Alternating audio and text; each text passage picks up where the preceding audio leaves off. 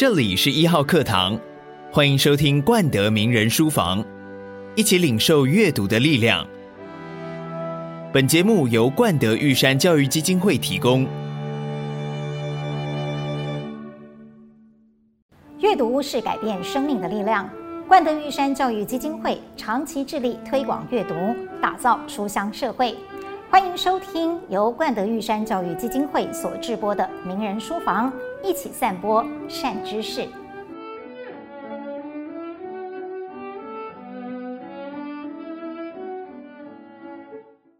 几乎每个台湾人都知道云门舞集，几乎每个知道云门舞集的人都会以他在世界舞台的成就为荣。从林怀民老师将东方元素注入现代舞当中，到现在的艺术总监郑宗龙彻底将在地文化融入他的舞作当中，这40多年来，云门永远都让人惊艳。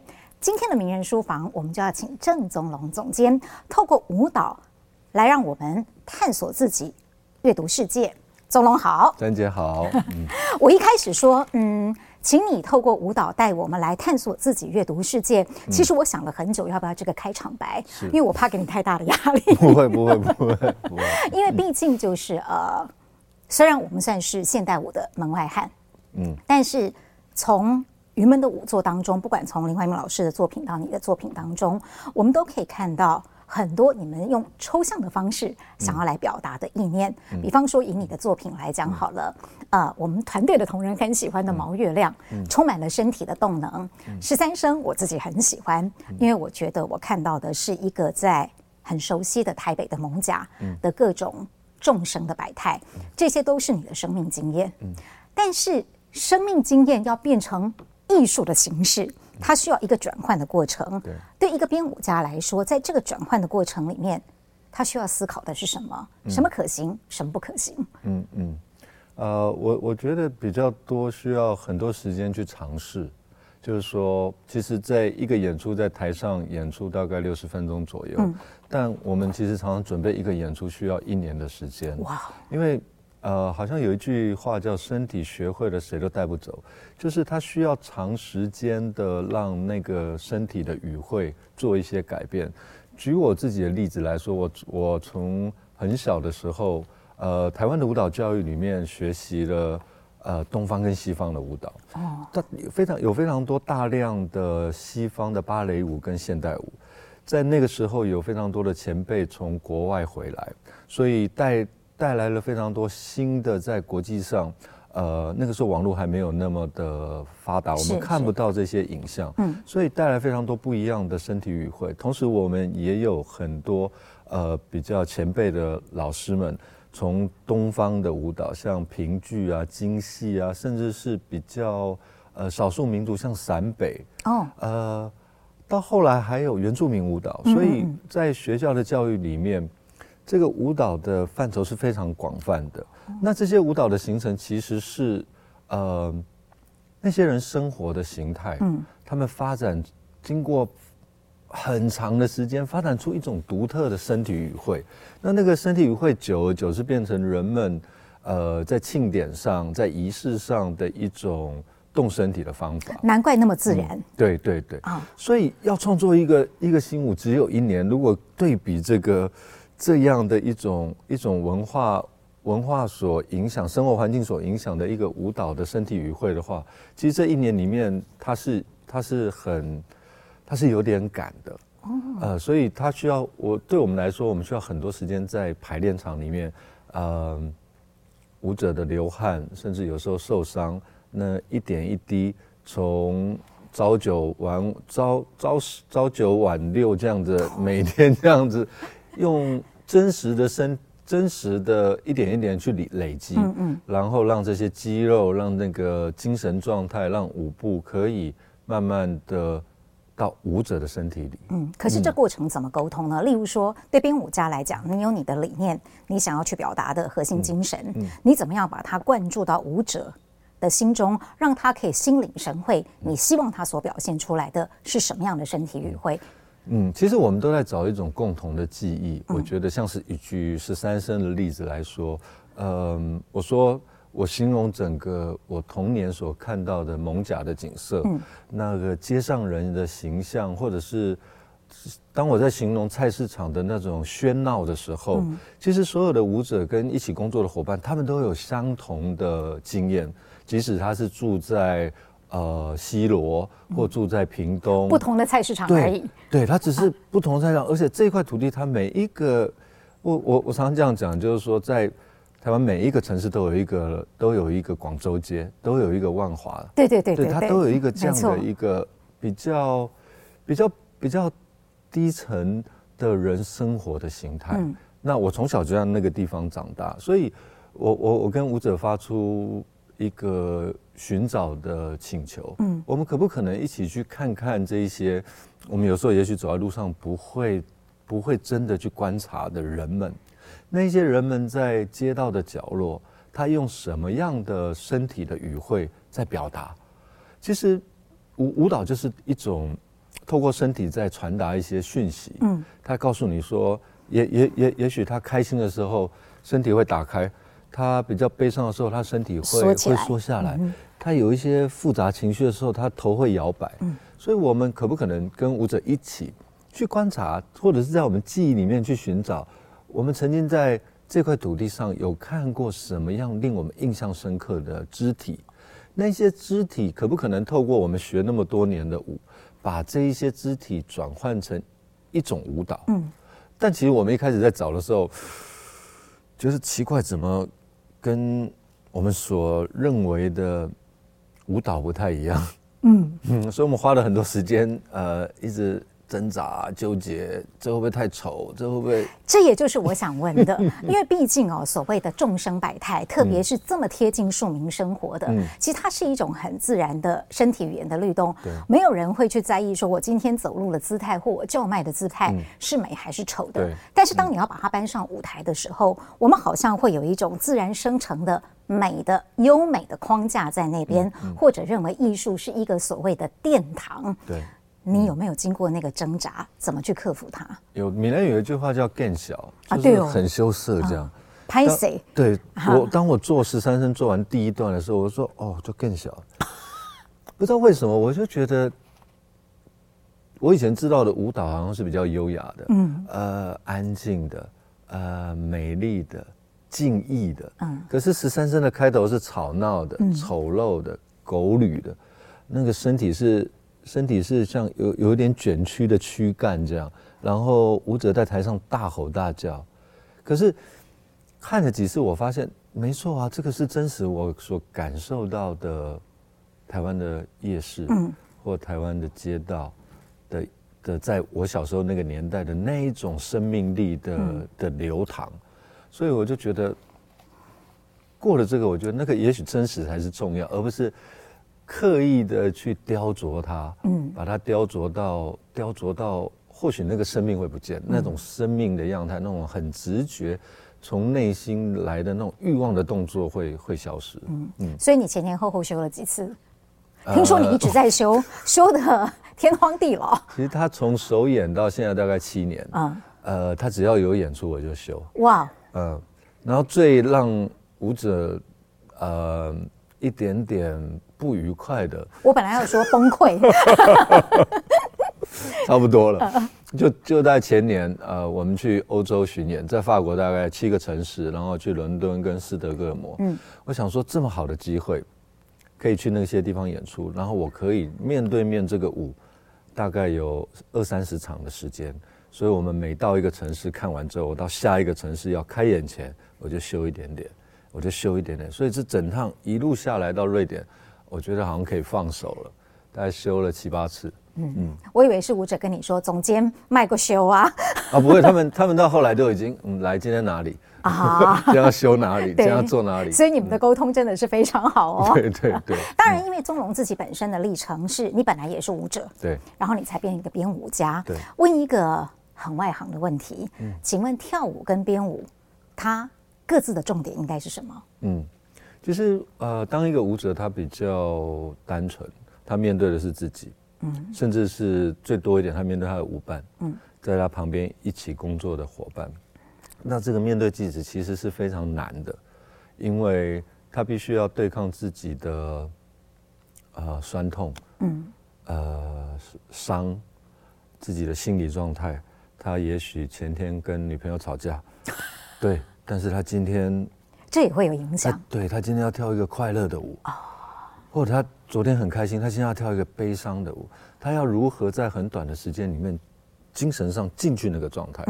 他的肌肉和他的身体的操作的连接，如何在很短的时间到达那一个？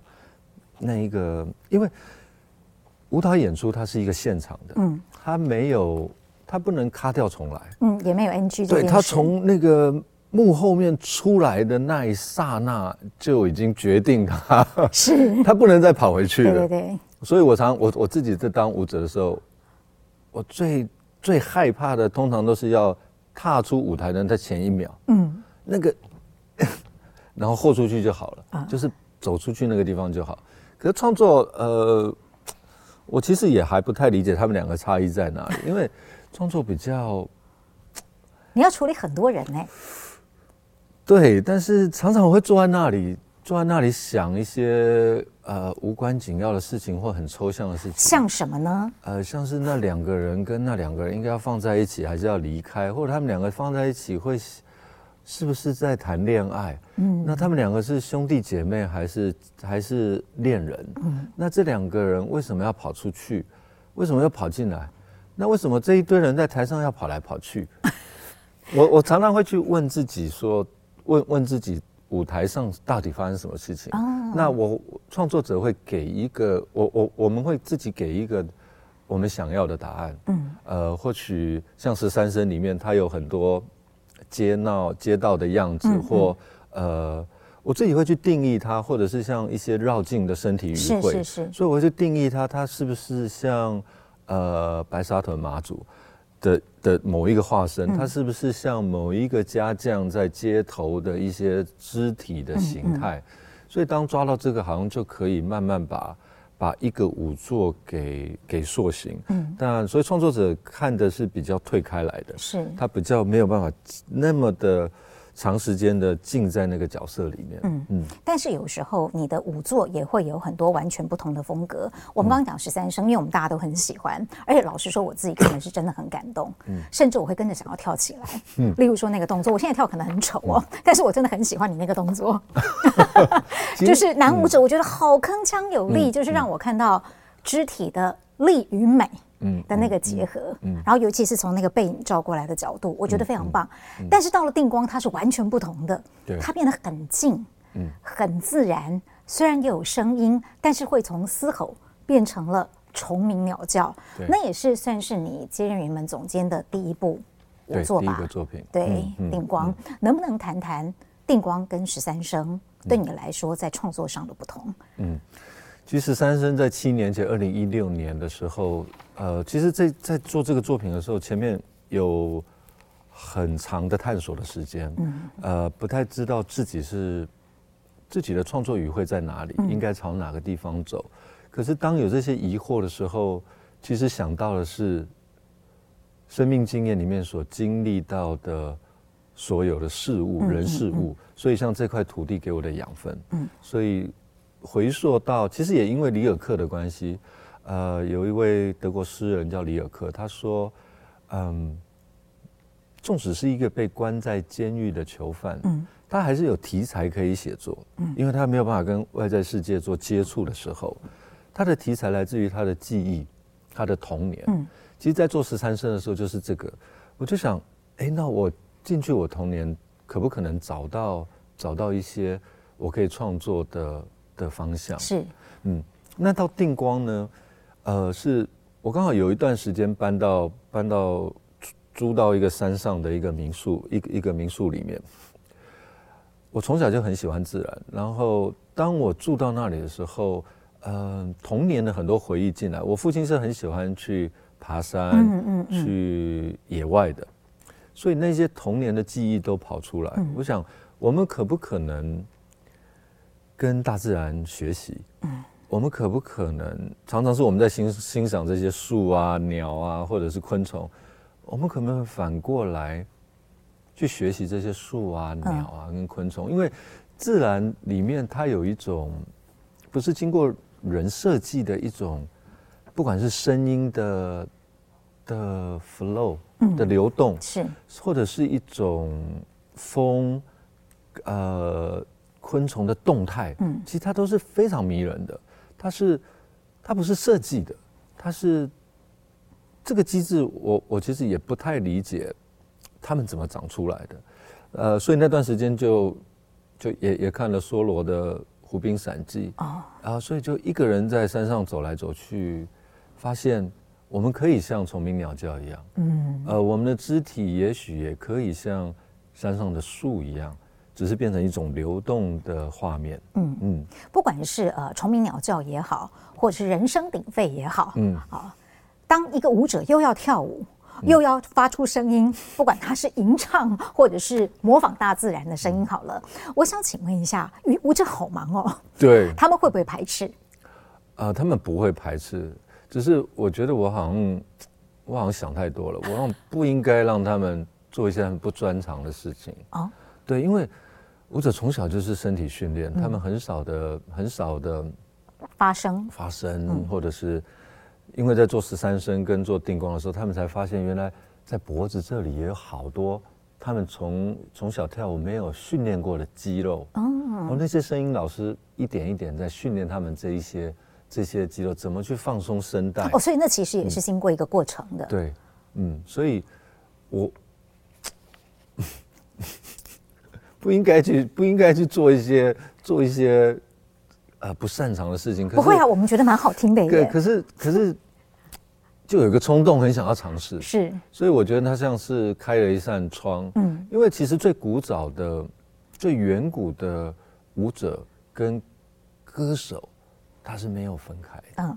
他是自己唱自己跳。对，歌舞其实是在一块的。对，它是在一起的。那可是经过多年历史的发展之后，歌跟舞跟各项专业越来越分散的时候，其实在13声跟定光，我很想把这个东西抓回来。从一个观众的角度来看，我们觉得蛮成功的耶。因为我们觉得融合的蛮好，就是歌舞合一、天人合一的境界，其实是有达成的。所以其实自然对你来说是很重要的。那你2022年的最新舞作《霞》是不是也跟自然有关系？我是光听这个舞马的名称就觉得，跟天顶的你的日头天顶看到的东西是有关系的。能不能谈一下那个创作理念？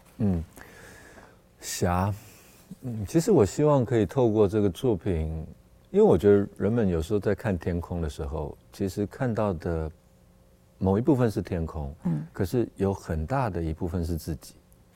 他看到的是自己的各种的颜色在心里面转动。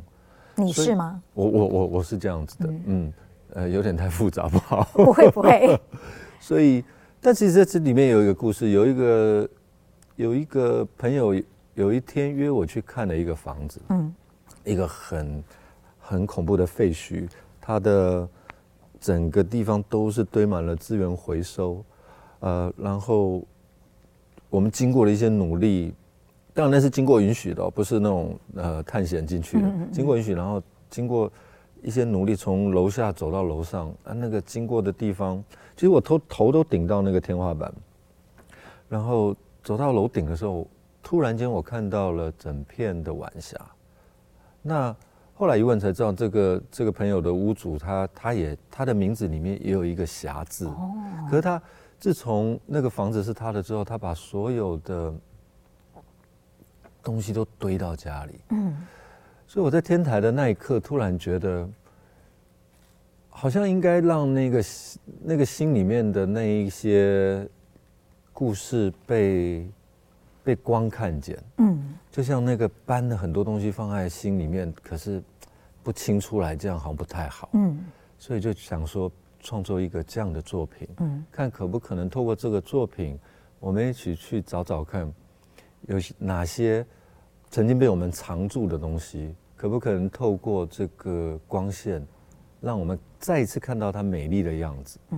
但是当它转化为舞蹈形式的时候，你会比较着重的是在那个外在空间的变化，还是人自己内心的情绪跟情感的转变呢？其实我希望我和舞者在尝试可不可能把我们的七情六欲，我们的各种情绪，透过舞蹈展现出来。嗯，所以我们最开始是跟所有的舞者聊天，嗯，他们每一个人分享他一个生命中最难忘的经验。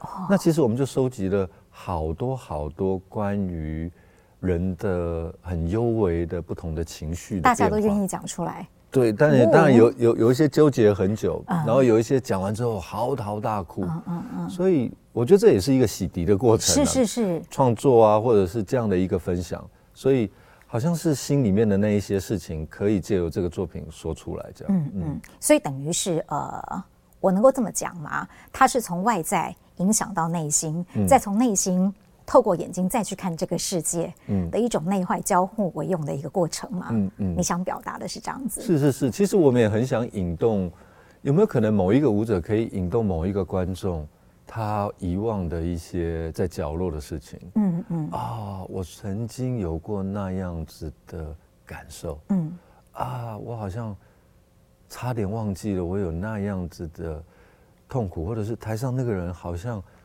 某一个时候的我。嗯嗯，我觉得我和舞者们在努力在寻找这样的一个交流的机会。我忍不住觉得编舞家真的好忙哦，你要思考的事情真的非常非常的多耶，而且是从大局到最细微的地方，几乎都必须要在你们的算计跟思考里面，而且在这些思考当中，它可能还会有岔路跑出来，你还要去思考很多很多不同的。但是到目前为止啦，其实宗龙算是在国际之间是受到赞誉的，比方说即使是在疫情还没有爆发之前，其实你带着云门去国外巡演13声，得到了很多的赞美，得到了很多的掌声，有没有达到或者是说超乎你原本的预期之外？嗯，我是蛮惊讶的，其实在法国很多城市演出不好意思，其实在法国很多城市演出，离开了巴黎，我们就觉得好像很多地方都是小城市，但其实，观察才发现，我们到每个地方的观众是满的，就是即使在一个小城市，他也有这么多欣赏作品的、欣赏舞蹈的观众们。那我一开始会很担心，但其实后来发现我的担心是没有必要的。好像有一句话叫什么"越在地越国际"，是对他们就觉得在他们的文化里面没有，好像没有这些这样的人这样动身体。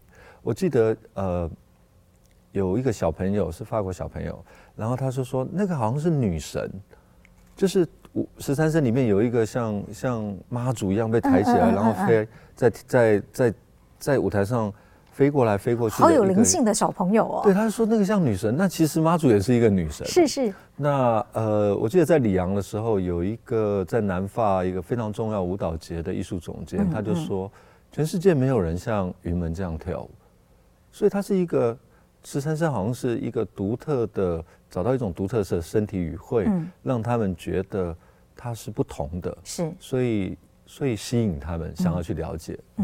那你自己被选为当代50位编舞家。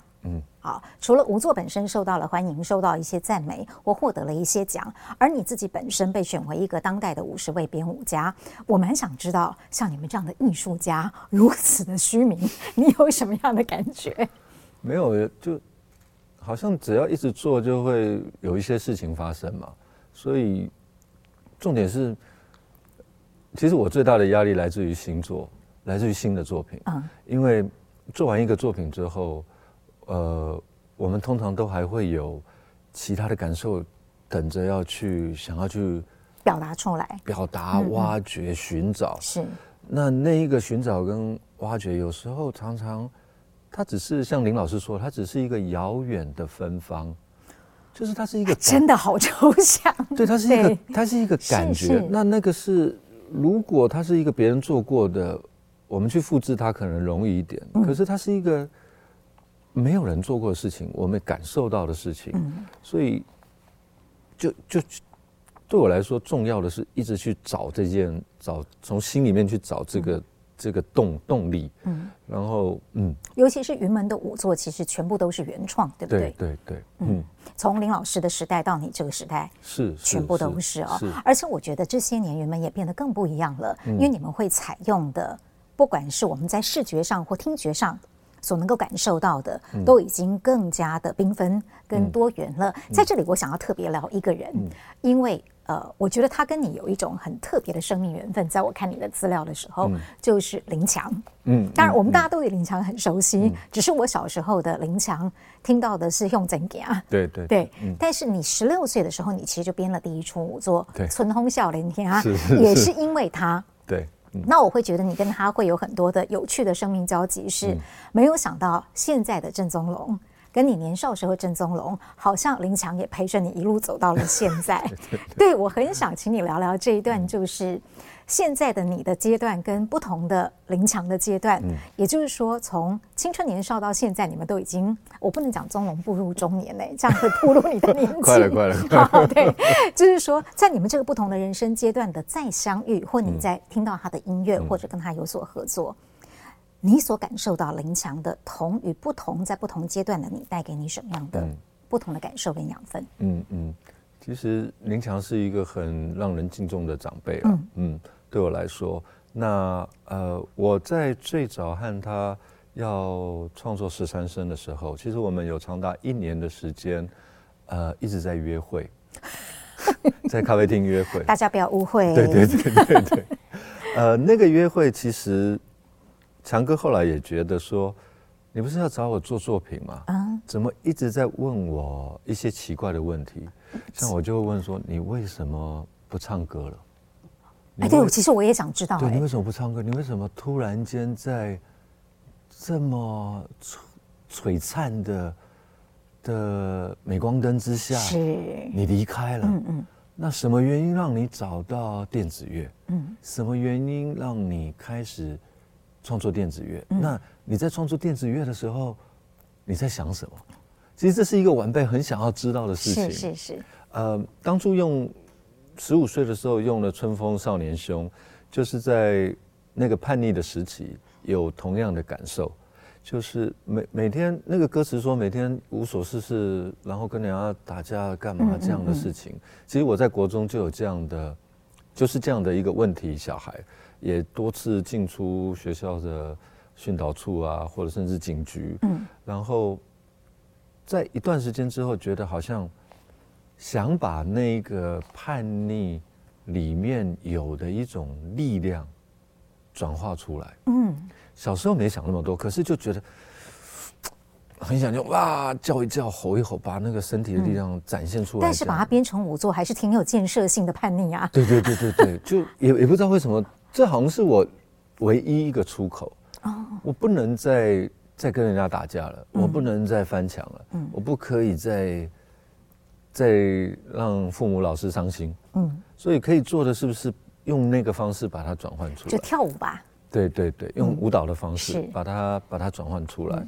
所以在跟强哥聊的时候，他就觉得他不喜欢他在镁光灯前面的自己，他想要。他有一个追寻，那我记得很有趣。他说：“这个有点，这个。”他说他在大稻埕附近遇到一个在庙门口扫地的老者，然后他问了老者一些问题。那老者说：“那你就每天早上来这边扫地。”这个好像是我们常常在很多电影、苦行僧吗？电影或者是书里面会看到的一种。人转换的一个阶段的关键，对，还会让我想到少林寺。对。但是强哥的故事是真的这样发生，他真的天天去那里扫地，可是扫着扫着，他好像也把自己的思绪弄清楚了，打扫干净了，然后他开始做他想做的事情。所以我觉得强哥在做13生的时候。给我的那一些养分，是在我那个阶段非常需要的一些关键。我也需要找个地方一直扫地，把自己的脑袋扫干净。嗯，所以那也已经不是你当年16岁时候的春风笑脸那样的心情了。对对对，嗯，其实进入一个更成熟的心境。那其实还有另外一个人对你的影响很大，当然毋庸置疑的就是林怀民老师。嗯，对，嗯，我记得在编舞的过程当中，你曾经在一次受访的时候有谈到说，当你看到林老师那一面书墙的时候，你感觉到原来编舞不只是天赋。嗯，我蛮想知道当时你看到了什么会带给你这么多的震撼或启发。嗯，老师的家里面几乎每一个墙壁都是书架，他的墙壁都是书架，好羡慕哦。对，然后嗯，不知道我有个形容，就是当你看到一本书的时候，或者是这整片的书架的时候，那每一个你把手碰到那个书的瞬间，好像你都可以跟你打开的瞬间，你都进入了一个很像我们现在那种 VR 或元宇宙的世界，你好像进入到一个作者的生命里面。嗯，你而且你可以一直改变，一直换，所以我就觉得我自己的生命的经验会不会太单薄啊？然后看到老师的那一面墙，有好多感觉上有一个前方的未知跟好奇，让我想要进去看看，是让我想要去探索看看，嗯，让我想要去接触，嗯，所以就觉得哇，嗯。可是听说你刚开始也还是蛮叛逆的啊，老师给你书你还丢到垃圾桶，对，可不可以谈一下那个过程？而且我现在蛮想知道是哪2本书被你丢到垃圾桶的。不好说。但听说你后来有弥补啊，你有把它买回来。对对，嗯，其实他是在讲东方的身体的运动的一种方法。嗯，那在大学那个时期，一股脑就听摇滚乐跟想要接触西方的东西。嗯，一股脑的就觉得好像欧洲、美国、伦敦才是我应该接触流行的事情。哦，所以那个时候其实你是比较崇尚西方的。对对对，哦，然后但是拿到那个书就觉得这个，嗯，我为什么要看这个？嗯，所以就磨着齐了，离开老师家就把它丢到垃圾桶。好大呀！但我丢完之后，我还有犹豫一下。嗯，可是我摩托车就骑了就走了。后来在创作的时候，随着生命经验在起伏的时候，才发现我缺的是这一些。嗯嗯，就乖乖再去书局，然后找了好几个书局才把它找到。然后把它买回来，殊不知，搞不好就是当初丢掉那2本又回到你的身上。有可能2手书店。是，嗯，我还蛮想知道，哦，在那个时候的你，嗯，哦，尽管有对东方的可能不理解，嗯，对西方的迷恋，可是以书这件事情对你来说，无论是你看到林老师的书墙或他给你的书，在当时的你阅读或者是读书的这件事情，至于你的意义是什么？跟现在的你再去看待它有什么不同？嗯，其实我是在进云门之后才开始慢慢养成读书的习惯。嗯，我记得老师我们云门每次出国都会带着一箱书，嗯，让大家在巡演的过程里面可以消磨时间，嗯，可以有一本书拿在手上，有一些等飞机的时间啊，或等剧场的时间，那。出去好几趟之后，我才觉得我真的有办法掌握一本书。嗯，因为常常一打开之后就是非常饶舌的英文名字，像什么约翰克里斯多夫啊，约翰克里斯多夫，对，然后很多这个书里面有好多人名，他跟我的生命没有办法连结，嗯，那我也不好把它变成一个 A 代号或 B 代号，嗯，所以光人名我就进不去了，然后花了很多时间一点点，常常要重读了，嗯，就第一页翻到第二页停一下，再从第一页再翻到第三页，再第一页翻到第7页，好像这样子一直在反复的翻这本书的跟阅读的过程里面，是它让我一直很想要了解它后面发生什么事情啊，所以就这样子一点点开始变成一个想要去探索书里面世界的一个人，这样。嗯，那个时候的那带出国的书是林老师挑的吗？对，对。哦，可是听说你们后来这个带书已经到现在都已经变成一种传统了，而且中间还经过了一些历史的演变。嗯，其实现在不需要带了，哦，因为每一个舞者他们会自己带自己要的书。哦，他们已经变成一个大家的习惯。嗯，已经变成一个。你好像行李箱没有书，怪怪的。好，哦，你没有，会这样子？不会，没有这么夸张。那你自己呢？你自己出国的时候会习惯或比较喜欢挑什么样的书陪你？嗯，我会挑，其实我很喜欢重读以前看过的书，温故知新，就是以前看过，然后很有感觉。可是我再次看它的时候，我会不会？跟我当初的悸动是一样的，我就很期待，很想要再去认识他一次，这样。你翻过最多本的是哪些书？你印象当中像刚刚的约翰克里斯多夫，或者是里尔克的诗集，是，赫曼·赫塞。哦，我也是。大概就是这几本。对对对，赫塞也是我自己很喜欢的作家。对对，因为《流浪者之歌》刚好。100周年出版，对，真的是觉得很感动的哦。其实你刚刚讲的东西里面，它包含了西方的哲学、历史、诗歌，对。那当然，赫塞的东西是包容了东西方的哲学思想在其中哦，是通通都有的。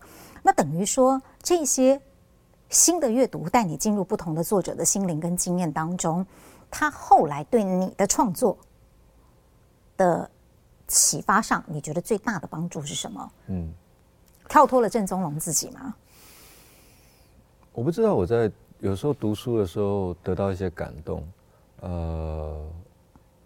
掉了一些眼泪，然后或者是突然间看到某一个句子鸡皮疙瘩起来，那其实我没有办法回答他在我生命里面帮助了我哪些具体的事情是。可是它让我在阅读的时候得到很多平常在生活里面得不到的感受。嗯，它突然间把我一个感动的神经，或者是怎么样的神经都就挑起来了。那个挑起来是非常珍贵的，就是原来我还有感觉，我还对这些事情有感觉，其实是很喜悦的。所以你的读书跟阅读会有相连吗？也就是说，你会为了创作而特别去挑某些书来读，或者是说，因为读了一本书而突发奇想的觉得应该要有一个什么样的创作？会吗？比较少为了读看到哪一本书去做哪一个创作，比较多的是想要，例如像在13生之前做了一个作品叫《来》。哎，对，那来这个作品其实是在讲台湾的公庙，然后乩童这件事情，所以我自己觉得生活在台湾，我对这些都没有很理解。原来我们的庙宇的宗教的系统很复杂，都快要跟印度一样了，就好多神，对，然后各个不同的流派跟。它是很复杂的一个系谱。那因为这个乩童的关系，又去想要去理解多一点，然后他慢慢带我去理解到萨满，一种跟天地沟通的一个媒介。所以阅读跟创作有时候是这样子在相辅相成，而且有时候是不经意之间的，对不对？对。可是听说你做13生的时候哦，你还特别会去想到了一本我们大家都知道的文学名著《生命中不可承受之轻》，它跟你的童年经验或者是13生有什么样的关联呢？为什么你在做13生的时候会去想这本书？刚好那个时候看到那本书，然后那个时候刚好接二团的艺术总监，当初的前云门二，所以我觉得人在某一些时候都会都会在想前进还是离开，就是离开那个自己熟悉的地方呢，还是再往继续，或者是在同一个道路上继续前进，纵使是现在编了很多年的舞，或者是在创作或跳舞的这一个过程，每一个人在自己人生道路里面，其实一直在找这个方向。是。然后在那个阶段其实是有这样的起伏，嗯，所以翻了那一本书，后来才发现，那里面说留下才是最难，嗯，要离开很容易，就这样挥衣袖就离开，可是留下才是最难。然后那个我读到这一句的时候，我也觉得好像不要辜负自己从小跳舞的这一件事情，继续再往这件事情往前进。所以书有时候对应的是你当时的一个心理状态，你的生命的一个状态，对不对？那这一本呢，你常提到的《摩诃婆罗达》我看了一下它出版的日期，在你出生以前而且最有趣的是它是林怀民老师翻译的，能不能帮我们介绍一下你为什么会提到它，而且为什么会喜欢它？这本书的我没有办法介绍这本书了，因为它好难介绍，对不对？对，他说天下之大，这本书包含了所有的事情，这本书就这样写。那其实它是印度的一个很古早的一个他们很重要的一个著作，然后里面也有两个大家族的，好像现在很多 YouTuber 会去介绍它，他说是一个古早的核战争，对，或者是说是印度版的伊利亚德，对，那种大战，两个家族的绵延好久年代的一种大战。但是其实在里面可以找到一些对应自己的疑惑，或者是人跟人关系的一些事情，都可以在里面看到。是，然后如果刚好碰到的时候，其实是非常感动的。那如果以一个创作的角度来讲，可以在这么多人物的穿插跟进出中间，这样的编排，其实我比较好奇是这样的结构，它这么美好的结构，它是怎么运作的？就是常常第一次是看感觉，对，可是再来就很想要理解它怎么完成的。他们的中间发生了一些什么事情？我在哪些时刻被书里面的某一句话给感动？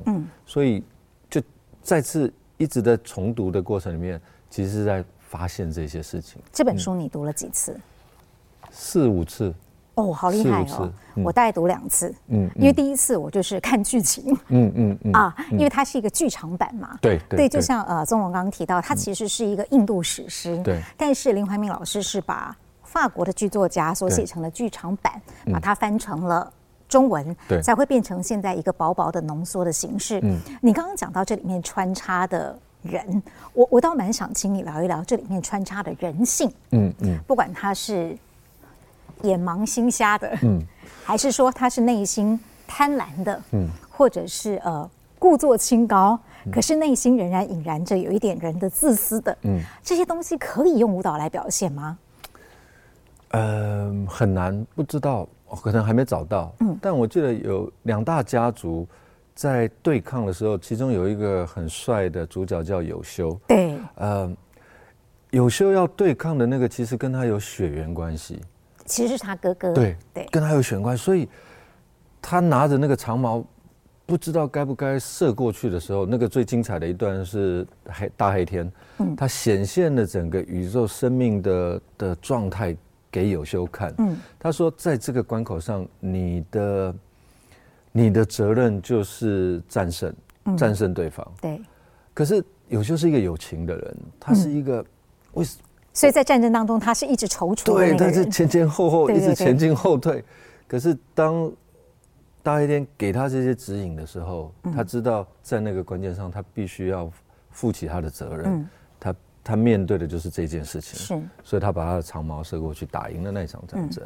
但是杀死了自己，等于是同母异父的哥哥。对，所以这很多东西很让人很揪心跟。好像某些时刻，我们在生命里面会有一些，当然不是这样的情况，可是会有一些这样的对应。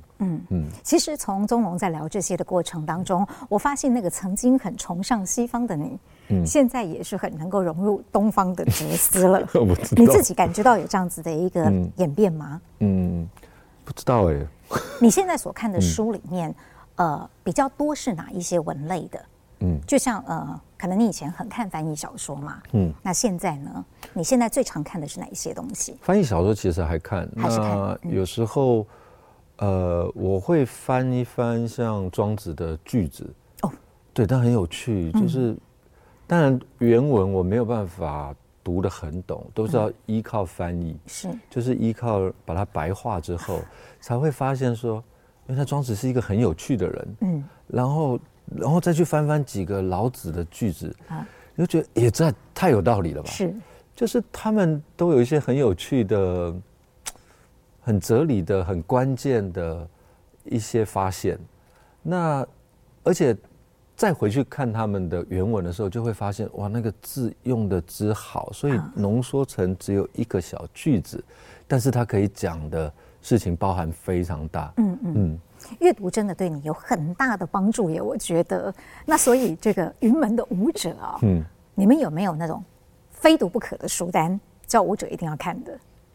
没有耶，没有。但是其实在楼下排练场外面有一排书，那每一个人有些人中午吃饭就会去拎一本出来，然后有些人拎着就好几天没有还，就知道他应该喜欢那一本留下来了，然后其实大家都里面非常，因为是老师选的，哦，林怀民老师选的书，所以其实都是非常经典的作品，都是中西方文学上非常经典的作品，然后我觉得那个是每一个人只要愿意去接触它，它就会留在他心里面，那你会留在身边的呢？因为你曾经说你什么都可以丢掉，就是也是照片也可以丢掉的人，那什么样的书会被你留在你的身边不会丢掉？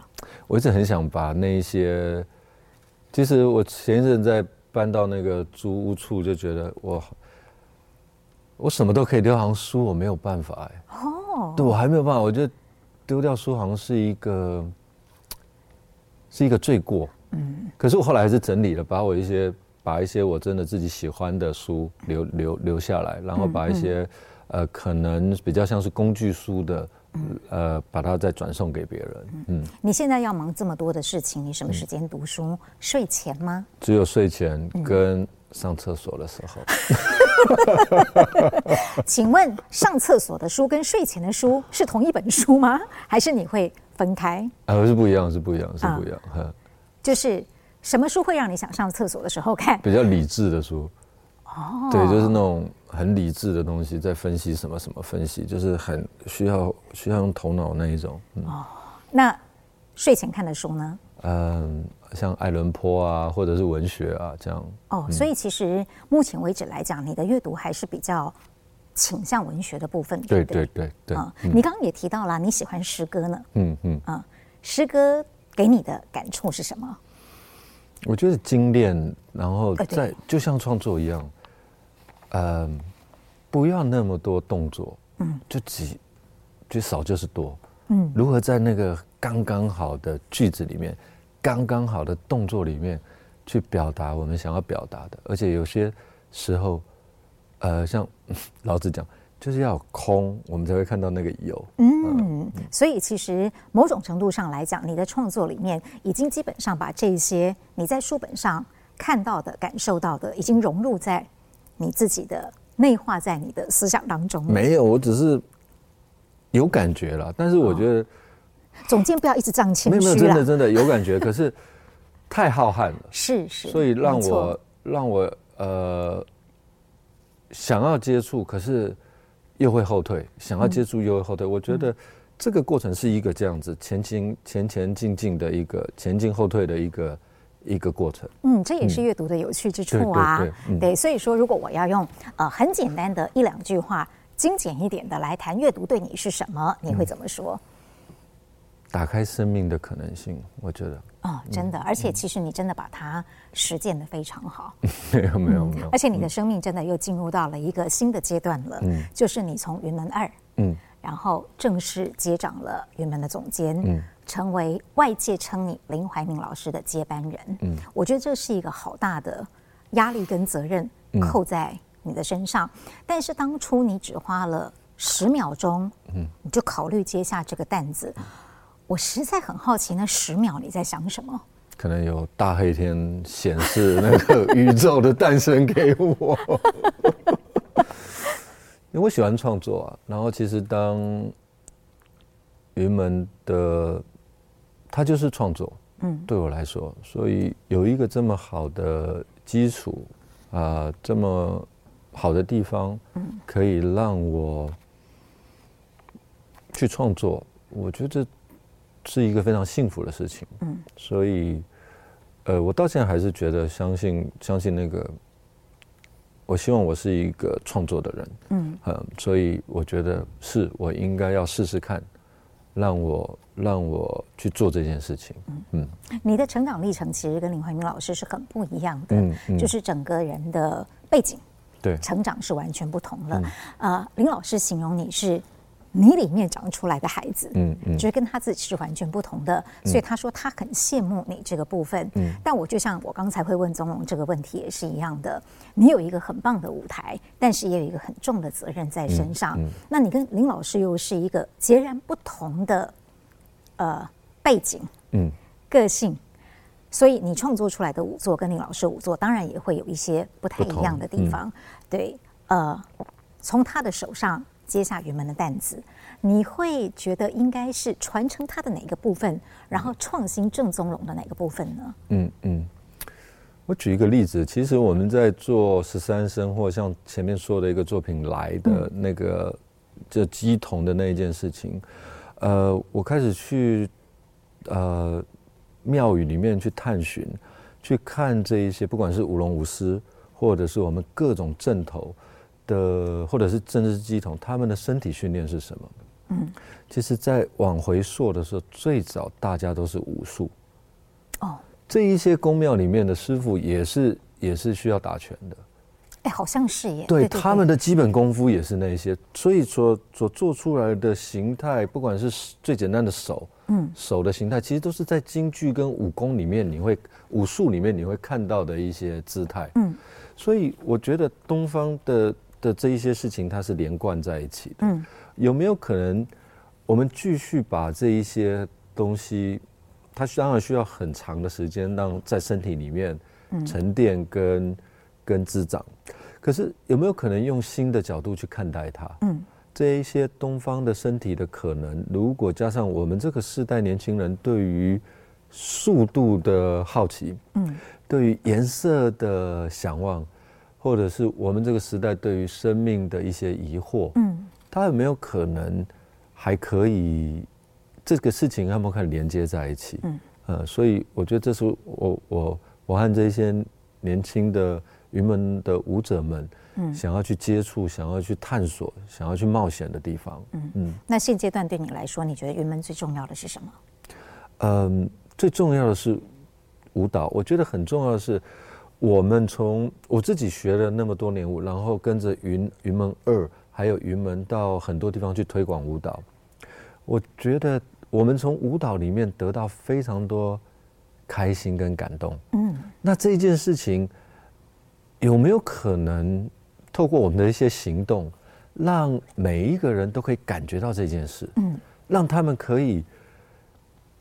有时候真的就跳起舞来了，身体就不会那么多的局限。那这一些在剧场里面所多感受到的作品，有没有可能让他在生活里面可以得到更多的力量往前走？就不只是坐在观众席上去看舞者怎么样去律动他的身体，而是让看的人自己本身也能够想要动起来。是、我觉得这件事情是对我们来说最重要的。那第二个就是创作，我们希望去感动人家，我们希望让大家可以在剧场里面找到更多可能性。所以我觉得这两个是对我们来说最重要的。其实刚刚你讲到了推广的这个部分哦，我想聊一下，就是我是从网络上看到的影片，就当时你带着云门2的舞者去各个地方去推广的时候，有2个画面我印象很深刻，一个是小朋友，他们觉得好有趣哦，看着你们的舞者在教他们跳舞；另外是老人家，他后来甚至加入你们的行列，跟你们一起手舞足蹈。其实很好玩的是，我蛮好奇，对于一个舞者来说，像你们来讲，你们到了那个地方，这些人他们给你们的回馈是什么？说起来很奇怪，就是只要到偏乡去，或者是偏僻一点的地方，我们遇到的观众几乎都是老人家跟小朋友，这很惋惜但是现在开始不一样了。可是我们去做这些事情，其实最大收获是我们，我们发现我们自己有价值，我们发现我们在做的事情，观众会立刻笑。那如果你做了一部3分钟无聊的作品，有没有？有时候会不对，他就会。这样子冷场是感觉得到的， 对，你就知道这个不 work， 这个不可以。然后其实这样的一个过程对我们来说是很大的养分，我们知道我们在做的事情好像是有一点意思，然后可以再期待下一次再多做一点什么。可是因为当时那些云门二跟着你下乡的舞者，现在也都是云门的主要舞者了。那这个所谓下乡推广的活动还能够进行吗？能够有什么样新成立的团体或是云三云四来执行吗？现在在这个阶段，我们是有时候1分为2，一个舞团里面有人在这里推广，有人去那里推广，然后有时候1分为3。有人去教课，有人推广，然后到某一个时间，大家才全部在聚合在一起，然后再做新作，所以也因为疫情的关系，让我们有多一点时间可以做这些事情。然后其实我觉得我们喜欢，我们也应该要多做这样的事情，在排练之余，我自己曾经参与过你们的活动，就在这个地方，来云门跳舞。对，我其实那时候还蛮害怕叫我下去跳的，因为我觉得我是肢体很笨的人。还好，因为疫情，我只能坐在那边的那个位置。对，但是还是觉得蛮快乐的，好像稍微可以触到一点点关于现代舞的皮毛。这个活动还会一直持续下去吗？至少我觉得像我这么没有律动的人来讲，都有帮助的话，我想一般的民众应该都会。蛮受益良多的吧？会一直继续这个活动吗？会，我们希望这样的做法有没有可能在下次我们再改良，逼迫我们这种人一定要下台，一定要可以站在这个台上，很幸福啊，很有趣。我也觉得我只是怕玷污了这个舞台。不会，我记得我们上周上周我们去池上演出，然后那个小朋友就说啊。那个大人就问他说：“你怎么敢上去跳？”他说：“那个大哥哥就说放轻松。”然后那小朋友就说：“好，那我就放轻松，我就没想那么多。”然后他就觉得越跳越快乐了。其实好像就是那一个没有受过任何舞蹈训练的孩子就这样上去。对，其实就是那个我们到每个地方那个变成一个我们的传统。我们好像都一定，当然不会强拉人家上去。可是如果我们伸出手，对方愿意把手。碰两个愿意这个碰触感受温度的同时，我觉得那个舞蹈就有可能产生了。是，其实我会问这么外行的问题，一方面是因为自己真的肢体很笨拙，另一方面我想其实很多人对现代舞就是3个字看不懂，就是不知道舞者到底在跳什么，因为毕竟它是用身体的线条去表达一个很抽象的概念，坦白讲，看懂看不懂到底重不重要？看现代舞，究竟我们应该要看它的什么？好难的一个问题。对，大家问哦。对，当然我自己的回答是，他没有看懂看不懂问题，因为他不在懂跟不懂这件事情里面。因为他也不像一个杯子。这个杯子当然它有外在线条的优美跟怎么样或功能，可它重要是让我们喝水。可是。舞蹈不是这样，它重要不是让我们看懂，它重要是让我们感受。其实有时候像是阅读一样，你在阅读一个身体，那个身体产生出来的一些线条，在那个同时有一些旋律跟音乐，有一些光线的变化，在那个 moment 你感受到什么？其实重要的是这一些事情，而不是。其实现代舞常常它不是要讲一个剧情，不是爸爸妈妈，然后他们两个发生什么事情，而是你好像在某一个桥段里面会得到一点点感动，这样而已。然后有时候你会看到，哇，他的身体可以这样子运动，嗯，他的身体好像什么一样，嗯，他的那一种一个人对于身体上跟音乐上的配合的操作的一种美，嗯，的一种线条的感觉，嗯，其实在阅读是这些事情而已。我是有这么一点点感觉，在那个来人们跳舞的活动之后，我终于知道了为什么有一些动作，我觉得就像宗龙讲的，我觉得很像武术，嗯，或太极导引。对，哦，原来你们的确是把它融入进来了。对，那我还记得当时呢，舞者上台介绍演出精粹了之后，他有一些口语上的介绍，对，有告诉我们说，哦，林怀民老师的特色是怎么样的。那这个我们新任总监郑宗龙呢，他就是很喜欢扭动关节。对，我记得我还在那边扭动了一下，可不可以了解一下为什么扭动关节？其实我对应该说太极导引跟武术对我来讲影响很大。因为在身为一个创作者要寻找那个独特的时候，发现很多西方的事情不跟我们西方的身体语汇跟我们好像不太有办法连接在一起。即便你其实是学古典芭蕾出身的，对，但是就发现我们应该从东方人的身体的运动的一种逻辑里面去探索去找。那太极是希望经由一些运动去贯通这一些几个关节，让身体可以行云流水，然后这样的一个连接都在一起。那我在想，这样的连接如果不是从头到尾呢，它有没有可能再独立一点点？因为太极要我们是从开始到结束在同一个线性里面，是，它像一个圆，从头，它要一直连下去。可是我有可能把每一个部位都做一些分开嘛，所以我在头连的同时，我手还可以另外的连法。所以因为这样子就对这样的身体的运动开始有一些寻找，然后也觉得好像是之所以学这些，也希望可以有机会从自己学到的东西里面去做变化，去知道那个根在那里，可是有没有其他的可能性可以再创造。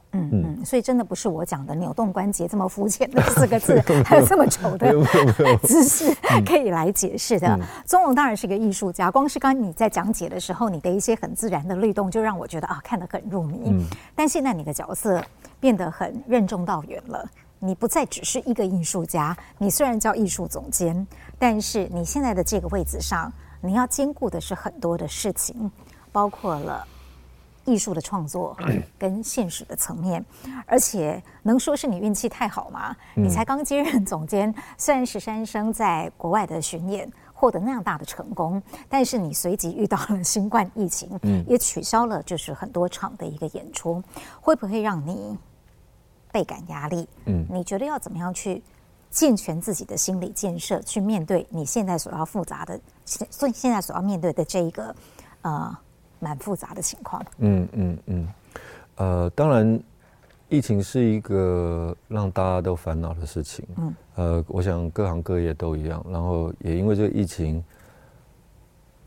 离开了很多人，但是我们非常多的演出，一个舞团最重要的是就是靠演出它才可以营运下去。我们非常多的演出从去年延到今年，再从今年延到明年，可是依现在的状况会不会从明年再移到后年，其实都是非常大的问号。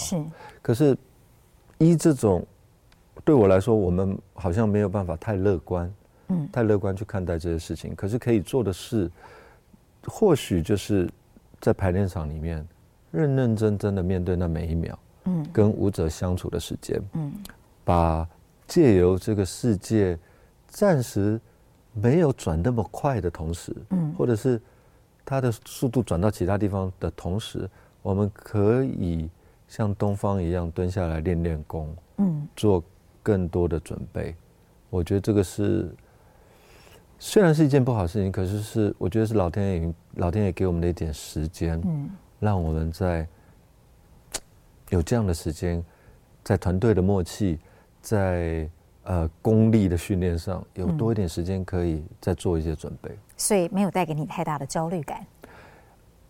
睡觉前会有，但是看看书上。对对对，睡觉前不要去想它，想它的时候就会有了。啊，可是可以做的就只能眼前可以做的要尽快做而已。是，所以那个焦虑并不会带来什么，那个焦虑不会带来好的事情。嗯。可是唯有丢掉那个焦虑，才知道现在的现实是什么，我们可以怎么做。那对我来说最重要的就是累积，这样子安静的时候其实是累积的最好的时候。我觉得果然呢，一个艺术家往往也是一个思想家，所以你们在思考的时候，即使是焦虑的事情，也知道怎么样去把它减量。我想最后有一个蛮重要，但是真的不容易回答的问题哦，我想问宗隆是，很多人都说艺术，你刚刚就像讲的，现在我看懂看不懂并不是重点。很多人对艺术的感觉也是高大上，所以我们总是跟它有所距离。但是对于你们这样子的长期经营在这个领域里面的人来说，艺术或者说舞蹈好了，对你来说究竟是什么？我们渴望它变成大家生活的一部分，其实就这么简单。其实我们有时候在台北市的街道走来走去，我们上了一个快速道路，我们可以通往一个好的餐馆；是我们上快速道路可以通往一个书店，我们上快速道路可以通往一个剧场。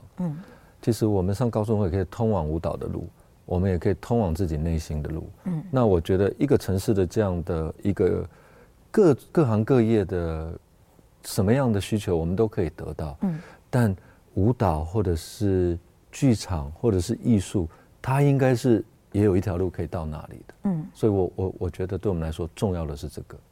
所以我会不断的看到云门的创作跟推广，对，在你的带领之下，是对我们非常的期待。以后会多来参加来云门跳舞，也欢迎大家一块儿来，很棒的一个地方。也谢谢宗隆，谢谢宝贵的时间，谢谢你啊，谢谢詹姐。